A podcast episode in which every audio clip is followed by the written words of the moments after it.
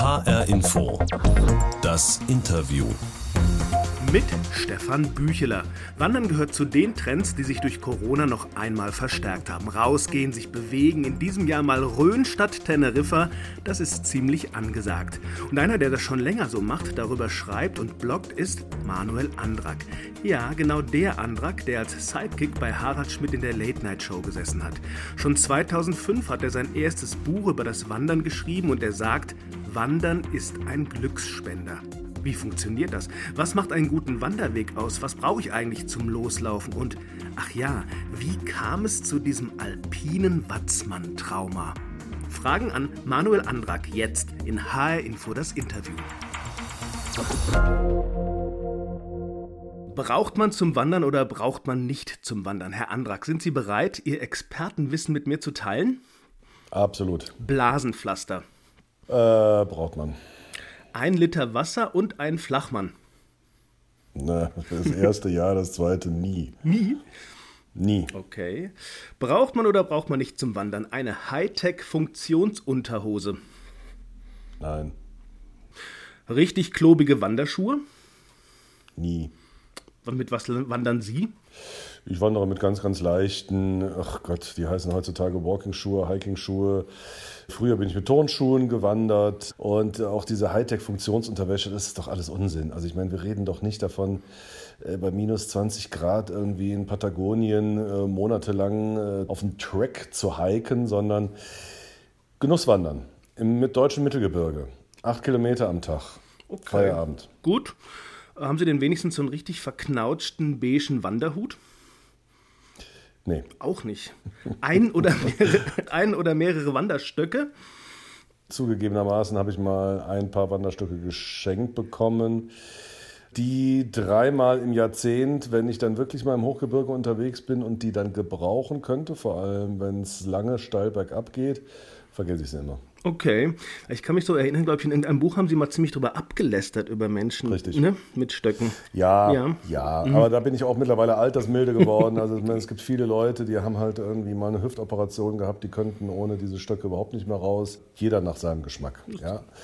Außerdem be- besteht ja noch ein großer Unterschied zwischen Großstadt-Nordic-Walkern, die so mit diesem Geräusch die Parks terrorisieren und Leuten, die dann das doch irgendwie bei einer längeren Wandertour als äh, Hilfe nehmen. Okay. Letztes, ähm, ein GPS-Gerät, also so ein Wandernavi, braucht man das? Nein. Auch nicht. Haben Sie so Karten dabei oder verlassen Sie sich auf Markierung? Letzteres Okay. vor allem. Also ich bin mittlerweile aus dem Alter raus, dass ich unmarkierte Wege gehe und einfach mal so ins Blaue hineinwandere sozusagen. Also ich nehme mir dann schon gewisse Wege vor, die andere Menschen dann, wie ich hoffe und was auch meistens so ist, vorbildlich markiert haben. Ja, aber wir Deutschen neigen ja dazu, uns perfekt auszustatten, bevor wir das erste Mal aufs Fahrrad steigen oder in den Wald gehen. Deshalb glaube ich ja, dass in diesem Jahr schon noch ein paar Wandernavis verkauft werden, denn Wandern ist ja im Trend schon länger, aber dieser Trend, der scheint sich ja noch mal zu verstärken jetzt in der Corona-Krise. Da entdecken ja viele Leute erstens die Lust raus in die Natur zu gehen und zweitens den Urlaub in Deutschland. Was glauben Sie, Herr Andrak, wird der Corona-Sommer 2020 der Wandersommer? Das weiß ich nicht. Also äh, man muss da ja auch nochmal unterscheiden. Also die Leute, und das ist äh, definitiv so, die jetzt wegen Corona und weil ja sonst auch nichts möglich war eine Zeit lang, äh, das Wandern wieder für sich entdeckt haben, die überhaupt vorher nie gewandert sind, ja, wirklich Neueinsteiger. Das sind ja jetzt nicht unbedingt die Leute, die sagen, mir macht das ja zwar Spaß, aber die jetzt einen kompletten Wanderurlaub draus machen. Ne? Da gibt es wahrscheinlich auch immer noch so ganz merkwürdige Vorstellungen von einem Wanderurlaub. Also, dass man da jetzt brachial zwei Wochen am Stück mit einem dicken, schweren Rucksack über hohe Berge und in Hütten mit miefigen Schnarchgenossen übernachtet. Das muss ja nicht sein. Also man kann ja auch einfach in Urlaub fahren in schöne deutsche Mittelgebirgsregion, ein paar Tage wandern, aber auch ansonsten mal einfach am Badesee liegen oder äh, gar nichts machen. Ja, also ich bin selber in den vergangenen Wochen auffällig viel äh, Mittelgebirgs gewandert. Meine Beobachtung war schon so, da sind viele Menschen unterwegs. Definitiv. Also Definitiv, das beobachten ja. Sie auch so, oder? Ja, ja, ja, ja. Also auch aus der ganzen Wanderszene kommen Feedbacks. Das ist also wirklich explodiert auf den Wanderwegen, dass auch definitiv sehr viele Leute dabei sind, die noch nie gewandert sind, die dann auch so ein paar Rückfragen haben. Warum ist denn das hier gerade als toller Weg äh, bezeichnet, Premiumweg, aber so viel Wurzeln und so, und so ungerade Wege, was soll das? Und ja, also das sind quasi nochmal neue Aufgabengebiete. Und äh, also wenn ich da auf die Fragen am, am Anfang äh, entweder oder zurückkommen kann, der, mein Tipp ist ja immer, rüstet euch bloß nicht aus. Am Anfang. Okay. Ja? Also wenn man es einfach nur mal ausprobieren will, dann muss ich jetzt wirklich nicht in den Fachladen gehen und mich für ein paar hundert, wenn nicht sogar tausend Euro ausrüsten, als wenn es irgendwie an die Alpenüberquerung rangeht. Nein, dann reichen einfach die sportlichen Schuhe, die bequeme Hose, die Jacke und wenn mir das dann Spaß macht, dann merke ich schon ganz schnell, naja, ein bisschen Funktionsjacke wäre schon ganz gut, damit die nicht beim ersten Regenschauer komplett tropfnass ist und so ein paar richtige Schuhe, die fürs Wandern mit einem großen Profil sind, sind dann doch vielleicht doch besser als Jogging-Schuhe. Aber das kann ja äh, kommen. Also ich würde da jetzt auf gar keinen Fall irgendeine Barriere ansetzen nach dem Motto, oh, geht bloß nicht raus in die deutschen Mittelgebirge, wenn nicht dick, dick, dick, dick, dick ist. Also man findet sich ohne Navi zurecht und ohne GPS, ohne schwere Bergstiefel sowieso und äh, erstmal einfach losgehen. Okay, das ist doch mal ein, ein, guter Rat für den Einstieg, ist nämlich auch nicht so teuer. Aber was glauben Sie, was, was treibt die Menschen gerade an? Was hat da so diese Pandemie, der Lockdown jetzt nochmal ausgelöst? Was suchen die Leute da draußen gerade? Was glauben Sie? Naja, also erstens mal der Mangel an Alternativen hat sie rausgetrieben. Wenn man nicht mehr Fernreisen oder Städteflugreisen machen kann am Wochenende, dann überlegt man sich, was machen wir denn hier um die Ecke und plötzlich entdeckt man, da gibt es ja ganz schön viel zu entdecken. Und äh, es war ja auch Gott sei Dank äh, gerade pünktlich zum Lockdown begann das herrlichste äh, Frühlingswetter. Und äh, ich glaube, dass die Leute einfach begeistert sind zu erfahren, ja, dass diese Mischung aus sich bewegen, Landschaften zu genießen, was Nachhaltiges zu tun, indem man irgendwie keine weite Anfahrt hat, dass dieser Mix einfach irgendwie überzeugt. 2011 haben Sie ein Buch veröffentlicht, das heißt Das neue Wandern unterwegs auf der Suche nach dem Glück. Wo liegt mhm. denn für Sie die Faszination des Wanderns? Naja, wenn wir mit dem Glück mal anfangen, das ist halt einfach ein Glücksspender, dieses Wandern. Also das ist auch wissenschaftlich untersucht worden, mal, dass über 90 Prozent aller Wanderer sagen, ja, nach einer Wanderung bin ich besser drauf, bin ich glücklicher als zum Start. Und man kann sich also wirklich Probleme wegwandern. Das wird ja sogar, also wenn man es jetzt klinisch sieht, als Antidepressiva verschrieben mittlerweile wandern.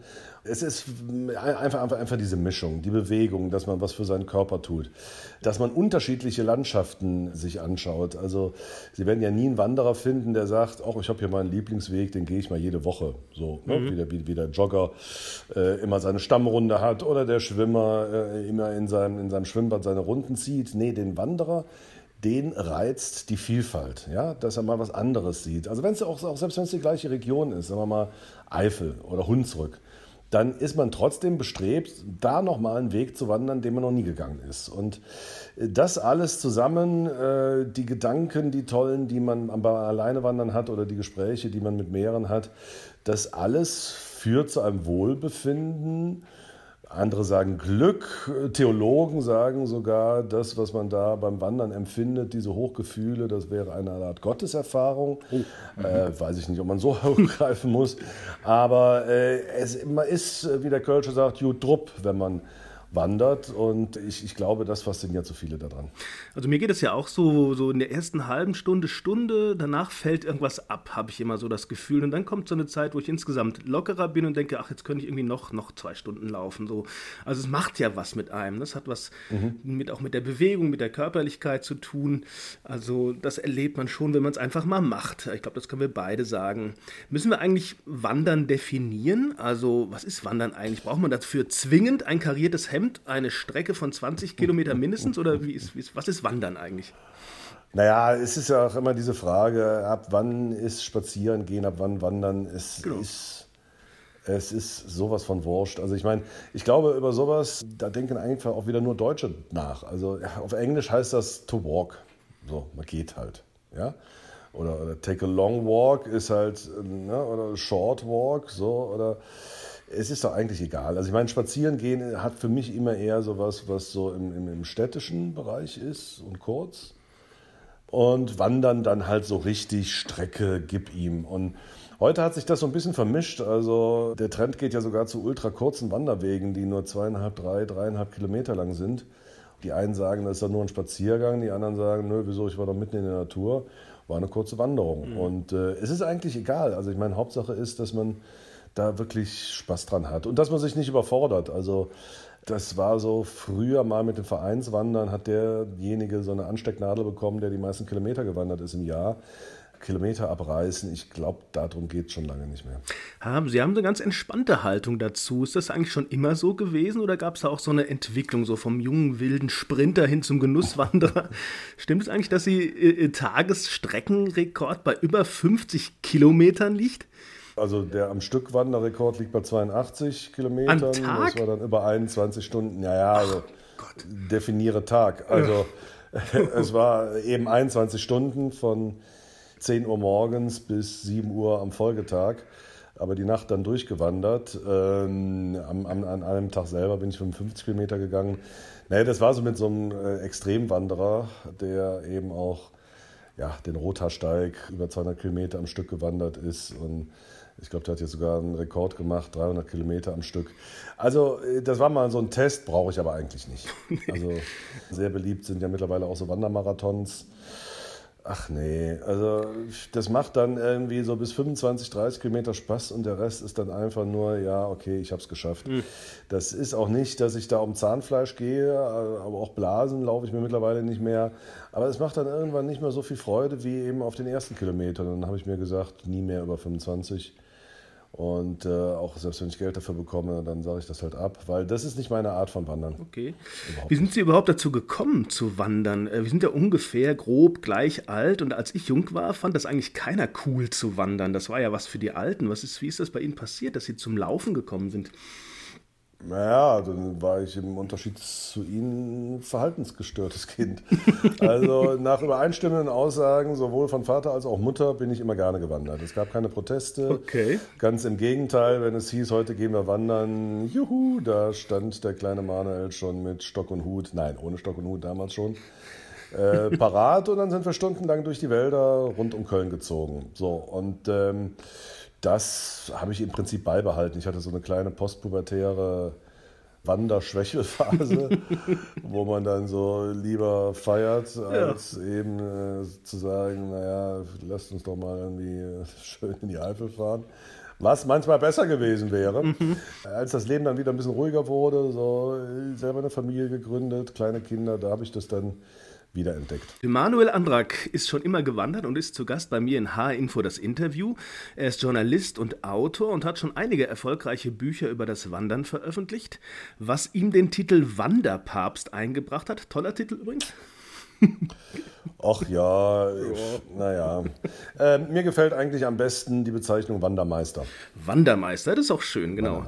Ja. Herr Andrak, zu unserem Gespräch gehört immer auch eine Interviewbox. Das ist also so ein kleines, stylisches Kistchen, in das wir immer eine Überraschung für unsere Gesprächspartner reinpacken. Jetzt sitzen wir beide schön im Homeoffice und deshalb mache ich das für Sie mal auf und beschreibe. Ja, das ist doch alles Lug und Trug, das kann ich doch gar nicht sehen. doch, ich halte es gleich vors Mikrofon, dann können ja, Sie. Ja. Also ich mache mal auf ist es auch ein, ein Blatt ist hier drin und das ist eine exklusive Einladung für Manuel Andrak. Und da steht drauf, groß und mächtig, schicksalsträchtig, die Extrem Trail Running Tour Watzmann 2020. Haben Sie da Lust drauf? Nee. ja, wieso das denn nicht? Wie, nein, man soll ja irgendwie einem geschenkten Gaul. Nee, was ist denn das? Gibt es auch. Äh noch Zusatzinfos? Was steht da sonst noch drauf? nee, ist so extrem Trailrunning Tour Watzmann. Haben, haben Sie ein Problem mit dem Watzmann? Ach, Watzmann. Watzmann. Ach, ja, jetzt habe ich das erst verstanden. Ja, also okay, dann, dann äh, nicht einmal Nein, sondern dreimal Nein mit zehn Ausrufezeichen. Wie ist denn Ihr Verhältnis zum Watzmann? Was ist denn da passiert? Ach, da haben sie sich doch jetzt nur was ausgedacht, um mich zu provozieren. Klar. Äh, ja, ja, sehr lustig. Naja, die Geschichte geht so, dass äh, vor einigen Monaten, ich glaube neun Jahre ist das jetzt schon her, kam ein Redakteur von Geo Spezial auf die Idee, ich sollte doch mal äh, die Watzmann Ostwand besteigen. So, das fände er lustig, ja. wenn ein Mittelgebirgswanderer einfach mal so ein alpines Abenteuer wagt. Und dann habe ich das tatsächlich gemacht und mit allem Pipapo, also wirklich üben in der Kletterhalle und äh, einen Bergführer gesucht und dann mit dem da die Watzmann Ostwand hoch. Ich hing dann da irgendwann mittendrin und habe diesen Redakteur verflucht, der gesagt hat, ach ja, das ist also größtenteils so ein bisschen bisschen schwierigeres Wandern. Und nur ganz am Schluss, so, so, die letzte, so die letzten 100 Meter, da muss man so ein bisschen klettern. Mhm. ja. Man fährt ja da zum Königssee, dann sind es noch 2000 Höhenmeter. Ich sage jetzt mal so die ersten 500, 600 Höhenmeter, das ist wirklich ein bisschen steileres Wandern. Dann werden so die Klettergurte angelegt, der Helm. Und dann geht es aber so richtig ab. Ja? Also dann geht es nur in die Felswand. und ich habe da mal wieder festgestellt, als ich dann da mittendrin hing und zurückgehen ist da halt auch so gut wie unmöglich. Ich habe wahnsinnige Höhenangst. Also ich bin da fast gestorben vor Angst. Ne? Also wenn ich mir dann immer vorstelle, dass dann so der nächste Schritt mein letzter sein kann und so gerade wenn man dann so in der Horizontalen um so einen Fels drumherum geht, also da gibt es auch tolle Fotos, wie ich da wirklich Angst erfüllt kleinere Felsen umklammere. Ja, also so, ich nenne das immer mein Kuschelrock. Ne? Der, oh der, mein Gott, was ein äh, Horror. Äh, nee, also ich, ich, war wirklich oder? froh. Ja, ich war wirklich froh, als ich oben war, aber dann fing irgendwie der Spaß ja erst richtig an. Also nach zehn Stunden Aufstieg kam dann fünf Stunden Abstieg. Und mein Bergführer sagte, ja, das, oh, der Abstieg vom Motzmann, das ist der blödste Abstieg in den ganzen Alpen. und äh, er hat sich dann ganz schnell irgendwie davon gemacht und ich habe wirklich hyperventiliert und bin da, also ich meine, immerhin sind da auch schon beim Abstieg 30 Leute umgekommen. Also es ist eine Geschichte, die man irgendwie ja. immer noch schön erzählen kann, auch äh, den Enkeln noch. Aber ich brauche das jetzt nicht nochmal. Also gut, dann vergessen wir das mit diesem Gutschein. Genau. Weg ist er. Jetzt will ich aber einen anderen haben. ja, ich überlege mir was. Genussweinwanderung okay. an der Mosel mit Einkehr bei 13 Winzern. So das könnte ich im Rheingau organisieren, tatsächlich. Ja, ja, ja, ja bin ich sofort dabei. Bin ich so, ja, da kriegen wir was hin. Aber jetzt habe ich schon gehört, dass so der, der Watzmann war jetzt nicht so Ihr Premiumweg. Aber die Frage ist, wann ist denn ein Wanderweg eigentlich gut? In den letzten Jahren wurden ja ganz viele Wanderwege neu ausgeschildert oder auch mhm. total neu angelegt und tragen mhm. jetzt ganz viele diesen Premium-Wanderweg. Titel. Bei uns hier in der Gegend zum Beispiel der Whisper-Taunus, da sind Whisper-Trails neu dazugekommen. Mhm. Ähm, mhm. Kann ich mich als Wanderer darauf verlassen, dass so ein Premium-Wanderweg in Deutschland auch immer richtig gut ist?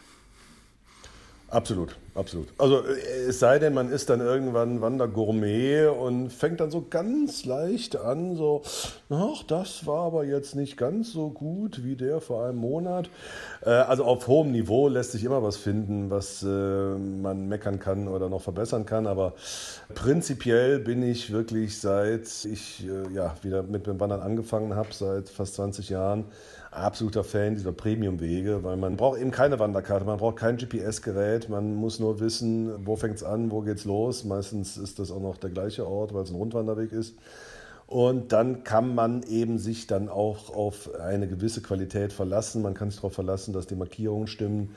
Man kann sich darauf verlassen, dass der Weg abwechslungsreich ist, dass es nicht nur breite Wege gibt, dass man nicht nur auf Asphalt latscht. Und äh, das sind alles Sachen, äh, mit denen sich halt Wanderer vorher Jahrzehnte, um nicht zu sagen Jahrhunderte rumgeärgert haben. Und das äh, ist halt bei diesen Premium-Wegen ausgeschlossen.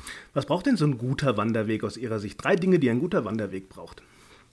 Also Abwechslung, schmale Pfade, große, gute Aussichten. Und ich würde jetzt noch sagen, ein Flusslauf. Gefällt mir persönlich immer total gut. Ja, Moment, ja, nee, ja, ja Fluss, Flusslauf, Wasser ist immer ganz, ganz wichtig. Eigentlich brauchen wir fünf Sachen, weil das, das eigentlich, eigentlich das Allerwichtigste, habe ich ja vergessen, ist die Einkehr. Ah, am Ende ja. der Reise, ja.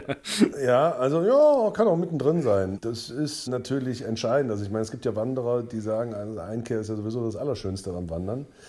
Und äh, da bin ich seit Jahren im Kampf gegen die Rucksackverpflegung. Okay. Ähm, also ich kann das einfach nicht verstehen, wie Menschen äh, ja nur rausgehen, äh, eine Reise wagen, äh, dann mit Bahn, Bus oder Auto irgendwo hinfahren, um ein Wandererlebnis zu haben und dann setzen sie sich auf eine Lichtung und einen Baumstamm und packen die Stulle aus, die sie zu Hause geschmiert haben. Ich meine, geht's noch? nee, also ich finde, wenn man dann doch eben diese Wanderreise macht, auch wenn es nur irgendwie um die, um die Ecke ist, auch nur eine halbe Stunde von zu Hause, dann sollte man doch äh, da auch das verzehren, was die Region hergibt. Und äh, ja, im Bestfall ist das halt regionales Bier, äh, heimischer Wein und natürlich auch so die ein oder andere deftige regionale Hausmannskost. Das sagt Manuel Andrak, der schon 2005 mit Du musst wandern sein erstes Buch zum Thema veröffentlicht hat. 2005, Herr Andrak, sind Sie eigentlich damals zusammen mit Harald Schmidt gewandert? Nee. Nee, also ich habe ihm schon mal Wandertipps gegeben, aber wir sind nie zusammengewandert. Also muss man vielleicht sagen, die Älteren unter uns wissen das noch. Manuel Andrak war 13 Jahre lang Sidekick und Redakteur bei der Harald Schmidt Show im Fernsehen. Das ist so ein Late-Night-Talk-Format gewesen. So David Letterman, glaube ich, ist so, ist so ein ähnliches Format. Genau, genau. Sind damals aber das, das, das muss man echt, äh, also mittlerweile... Äh, kann man auch schon sagen, wie alt die Leute sind, die äh, mich noch von daher kennen. Also die müssen eigentlich mindestens 35 sein. Mhm. Also das ist schon sehr, sehr lange her. Ich meine, den Jugendlichen heutzutage muss man sogar schon erklären, wer Harald Schmidt ist. Das stimmt, ja. Äh, ja, also für uns ist das die Moderatoren-Ikone gewesen, äh, mit der ich lange arbeiten musste, äh, durfte. Und äh, äh, das war jetzt wirklich ein Versprecher. Ach, und da, ehrlich, ehrlich. Also die, der einzige Link zum Wandern ist, dass ich doch in der Zeit äh, begonnen habe, statt zu joggen, massiv zu wandern. Und dass ich sehr, sehr viele Ideen, äh, die dann auch später in der Harald Schmidt Show realisiert wurden, bei einer Wanderung hatten. Hm. Also, äh, was jetzt überhaupt nichts mit Wandern zu tun hatte, sondern einfach nur, ja, dass ich mir gedacht habe, ach ja, wir könnten ja eigentlich mal einen Kinderspielplatz auf der Bühne aufbauen und dann äh, haben wir das gerade gemacht. ja, heiße Zeiten damals. War das dann eigentlich ein ziemlicher Umbruch in Ihrem Leben, als Sie dann Ende 2008, glaube ich, war das, gell, diese Zusammenarbeit mit Harald Schmidt beendet haben? War da so eine Epoche ja. vorbei? Naja, das war ja auch so ein bisschen fließend, weil ich hatte ja eben, haben Sie ja schon erwähnt, äh, 2005 schon mein erstes Buch geschrieben, dann gab es Lesereisen, dann kam schon das nächste Buch und noch ein Buch über Fußball das war dann schon so ein geschmeidiger Übergang, weil das hatte ja jetzt auch vom Arbeitsaufwand nicht mehr die Intensität wie noch in den Sat1-Zeiten. Also auch das muss man den Jüngeren erklären. Bis 2003 lief die Show halt wirklich jeden Tag. Aber dann gab es das Kreativpausenjahr 2004 und äh, ab 2005 lief dann das Ganze in der ARD. Nur noch Mittwochs und Donnerstags, später nur Donnerstags, also ein, zweimal die Woche. Und äh, ja, da habe ich dann auch immer mehr meine eigenen Aktivitäten entwickelt. Ich habe auch nur so gedacht, irgendwann muss ja mal was passiert sein, denn der Antrag ist ja von Köln ins Saarland gezogen. Da, da, muss, da muss ja was vorgefallen sein. Wie, wie ist denn das eigentlich gekommen? Da muss der Blitz der Liebe eingeschlagen ah, sein. Okay. Aber das ist also der Liebe wegen äh, ins Saarland, aber was mit der anderen großen Liebe, mit Ihrem Verein, dem ersten FC Köln? Verträgt der denn diese Fernbeziehung? Ach ja, auch manchmal ganz gut, wenn, man, wenn man ein bisschen Abstand hat. Also äh, viele Beziehungen äh, wären schon keine mehr, wenn es keine Fernbeziehungen wären. Äh, das, äh, ich, ich, ich, muss mich in der Ferne nicht ganz so viel ärgern wie aus der Nähe. Aber die Beziehung ist stabil, ja. absolut. Äh, die Dauerkarte ist immer noch in meiner Tasche. Es haben ja irgendwie mich Journalisten hier am Anfang gefragt, als ich ins Saarland gezogen bin, ob ich denn jetzt auch Fan des FC Saarbrücken werden würde. Und dann habe ich gesagt, was ist denn das für ein Unsinn? Ich habe ja auch keine neue Mutter irgendwie, weil ich ins Saarland ziehe. Also der Fußballverein bleibt lebenslang. Okay. Gehen Sie denn dem, demnächst auf eine längere Pilgerreise nach Köln, um den lieben Gott für den Klassenerhalt zu danken nochmal? Also wenn müsste die Pilgerreise nach in den Kölner Dom gehen, um Kerzen aufzustellen, dass das nächste Saison irgendwie ja nicht die Vollkatastrophe wird, weil das war natürlich jetzt schon sehr, sehr enttäuschend in der Corona-Zeit, was die abgeliefert haben. Ich meine, der Klassenerhalt war ja mehr oder weniger dann doch schon vor dem Lockdown sicher, von daher war das jetzt eigentlich alles nur noch eine Qual. Also kein Pilgerweg, aber was ist Ihr nächstes Wanderprojekt? Wo geht es als nächstes hin? Ach, ich lasse mich so wie ein Blatt im Wind von Wanderabenteuer zu Wanderabenteuer wehen. Sehr schön. Vielen Dank, Manuel Andrak. Ich habe viel erfahren von der Freude am Wandern, dass sich äh, ja zu einem der Trends im Corona-Sommer 2020 zu mausern scheint. Ich bin Stefan Büchler und Sie finden unser Gespräch auch als Podcast auf hrinforadio.de oder in der ARD Audiothek.